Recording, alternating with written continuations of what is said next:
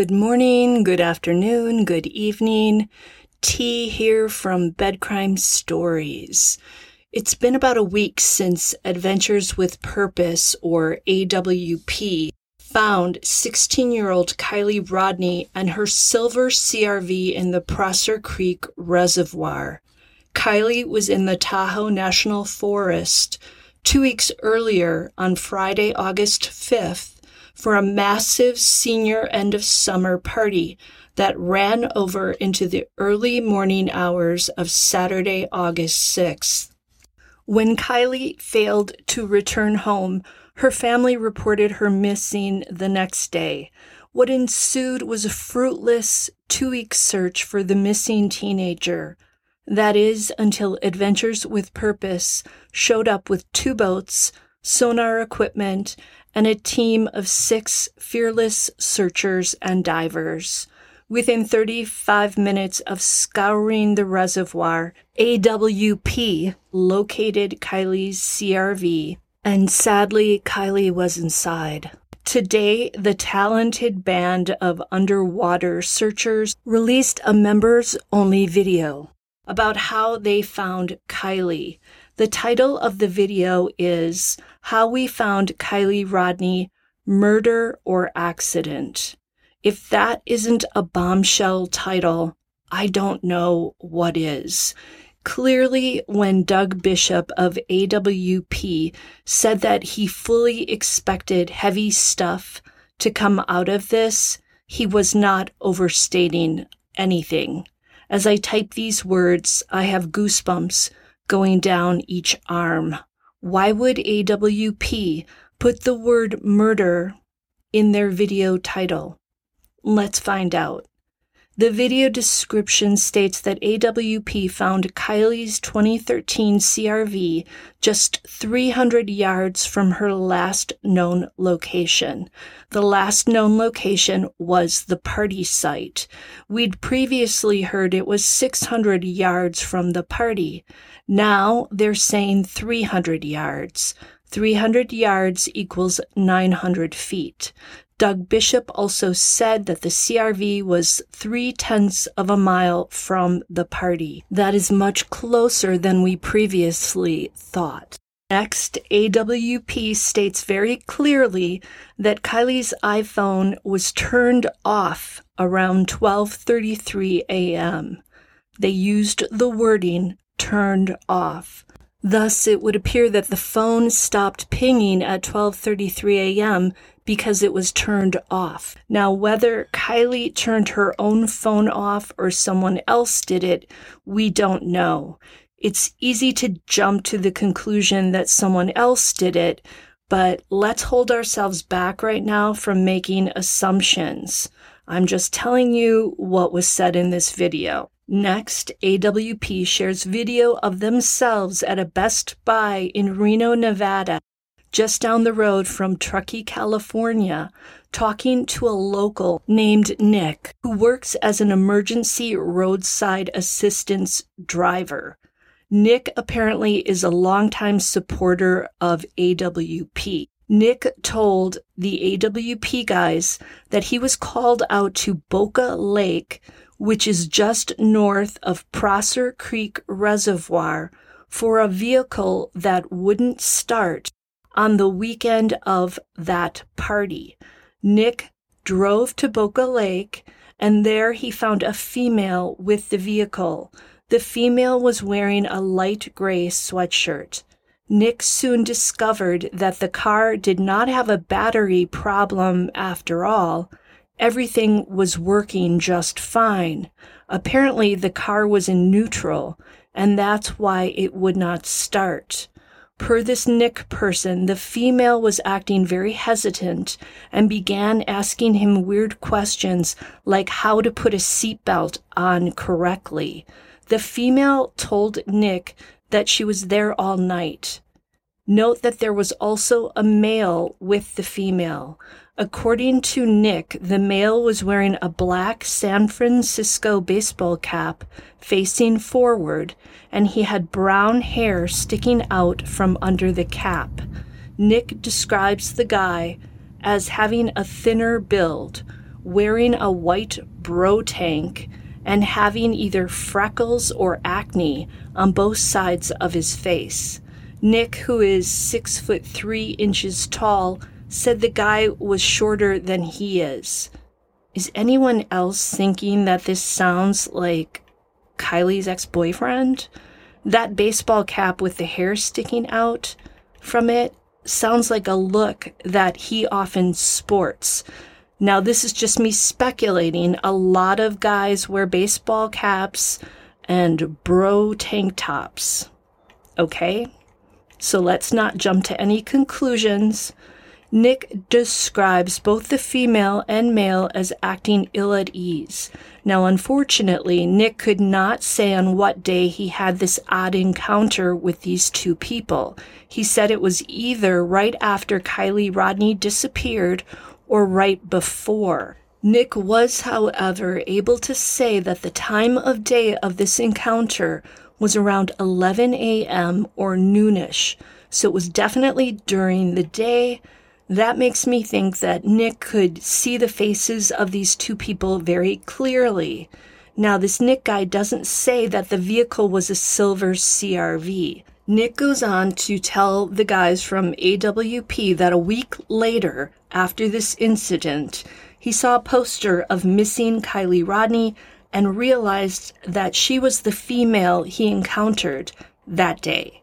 Now, keep in mind that this guy, Nick, is simply chatting with AWP in a Best Buy parking lot.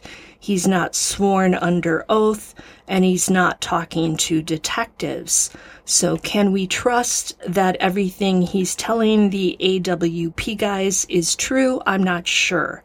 He definitely seems like a credible witness, but only law enforcement can truly know that.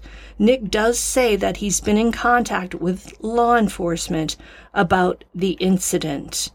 I'm wondering if the content of this AWP video is what might have led Kiely's mother to make that alleged Facebook post yesterday, the one in which she criticized AWP. If Kiely's mother indeed wrote that message, which we don't know for sure, was it prompted by seeing this video? Was Kiely's mom upset that AWP was going to toss out the red rum word in relation to her daughter's case? It's a distinct possibility in my mind. Now, this Nick Driver guy also told AWP that this female he believes to have been Kiely mentioned that her phone was dead and that she had used the male's phone to call the roadside assistance people. AWP was speculating that this encounter likely occurred the morning following the party.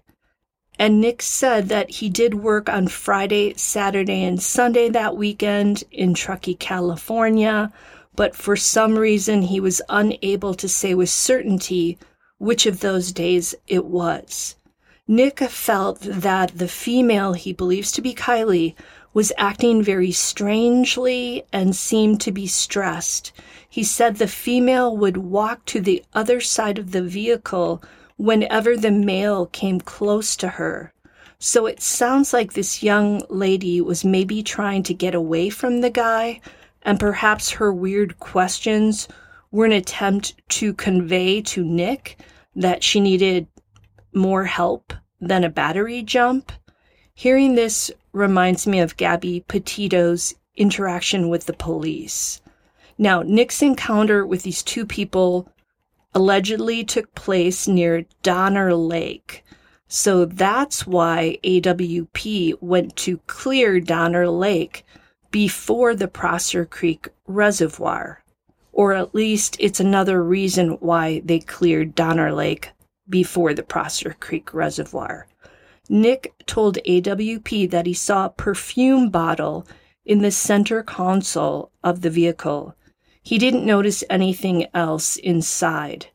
The company that Nick works for apparently takes videos of all their drivers' interactions, but AWP did not include those videos in their video. I'm assuming that perhaps they were unable to get a hold of those and that maybe it's because law enforcement has those videos.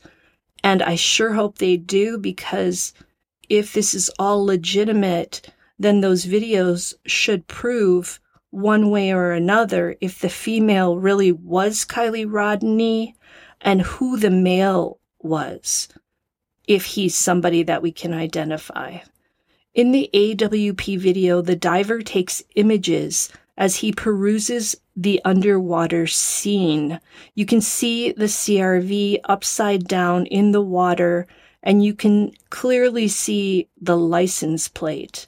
The images are blurry and it's hard to make out what's inside. The driver's side window appears to be fully intact at this point. The diver sees a pair of shoes inside. It's not until the diver goes to the back of the CRV and around to the other side that he says that human remains are inside. Note that the rear window appears to be fully intact and fully closed. It appears that the human remains are in the very back of the CRV. He also spots a pair of shoes and a can of truly hard seltzer. It appears that the front passenger window is either broken out completely or all the way down. Now, when the diver emerges from the depths, he's visibly stressed out. He reiterates that the body is in the back of the vehicle, so she's not in the driver's seat. And he says that it looks suspicious to him. Doug Bishop then is shown on camera calling his family contact, who is Kiely's Aunt Lori. Bishop explains that Lori is his first contact. He hasn't called anyone else at this point, not the authorities, and although he doesn't say it, it appears that he hasn't posted anything to social media at this point. When Lori asks if he can tell if it's foul play, he says no, he cannot say. He does offer condolences to her. Next, Doug calls Kiely's grandmother, Sally, and he tells her that he's found Kiely. Sally expresses her gratitude through tears. It's a devastating moment. Next, we see Daniel Rodni, Kiely's father, and Kiely's grandfather David show up on the beach. Daniel cannot bear to see Kiely in that state, so he leaves. David stays on scene, as we know, with PI Steve of SF Investigates, although I did not see PI Steve in any of the video footage. But I don't know what he looks like, you know, in clothes and standing up. I've only seen his face. You can't help but cry watching this part of the video. It's the saddest sight to see the CRV rolled up and out of the reservoir. The wheels are all rolling, by the way. So, I hope that gives you some idea of what is in the AWP video that is scheduled to be released to the public two days from now. Uh, this is some heavy stuff, and I'm still processing it myself.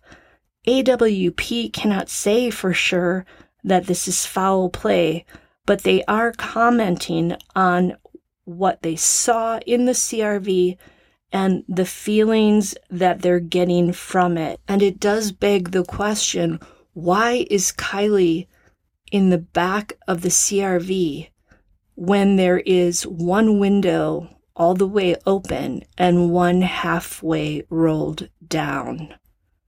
So there's a lot of questions. I'm sure this is going to be blowing up. It's probably blowing up right now as I record this. I'm going to leave it at that and say until the next time on Bed Crime Stories, please do me a favor, hit that like button and leave me a comment And if you're not yet subscribed to my channel, please do so.